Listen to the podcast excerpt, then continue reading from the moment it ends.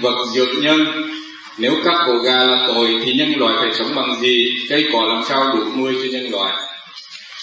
Nhân loại nói là à, vật dưỡng nhân rồi tôi giết con gà tôi ăn.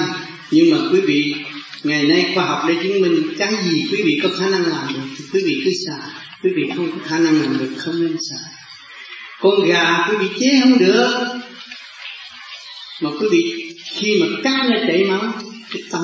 Quý vị cũng xót thương, tội nghiệp.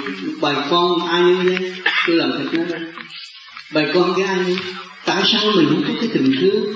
Mình biết thương mình thì mình mới biết thương họ. Còn những người ta không cần phải giết nó, tôi ăn cho khỏe. Nhưng không biết thương hậu quả, đó là hậu quả. Hậu quả không biết. Hậu quả không biết thì ông trời cũng không có nói. Nhưng mà có lực trời ác nhiều thì một ngày nào sẽ bị ác báo, bệnh hoạn, mổ xẻ, nằm nhà thư thiếu gì? Quý vị vô nhà thư thấy là toàn là mổ xẻ, toàn là ăn mặn không à? Quý vị tìm cái hậu quả hiện hiện trước mắt.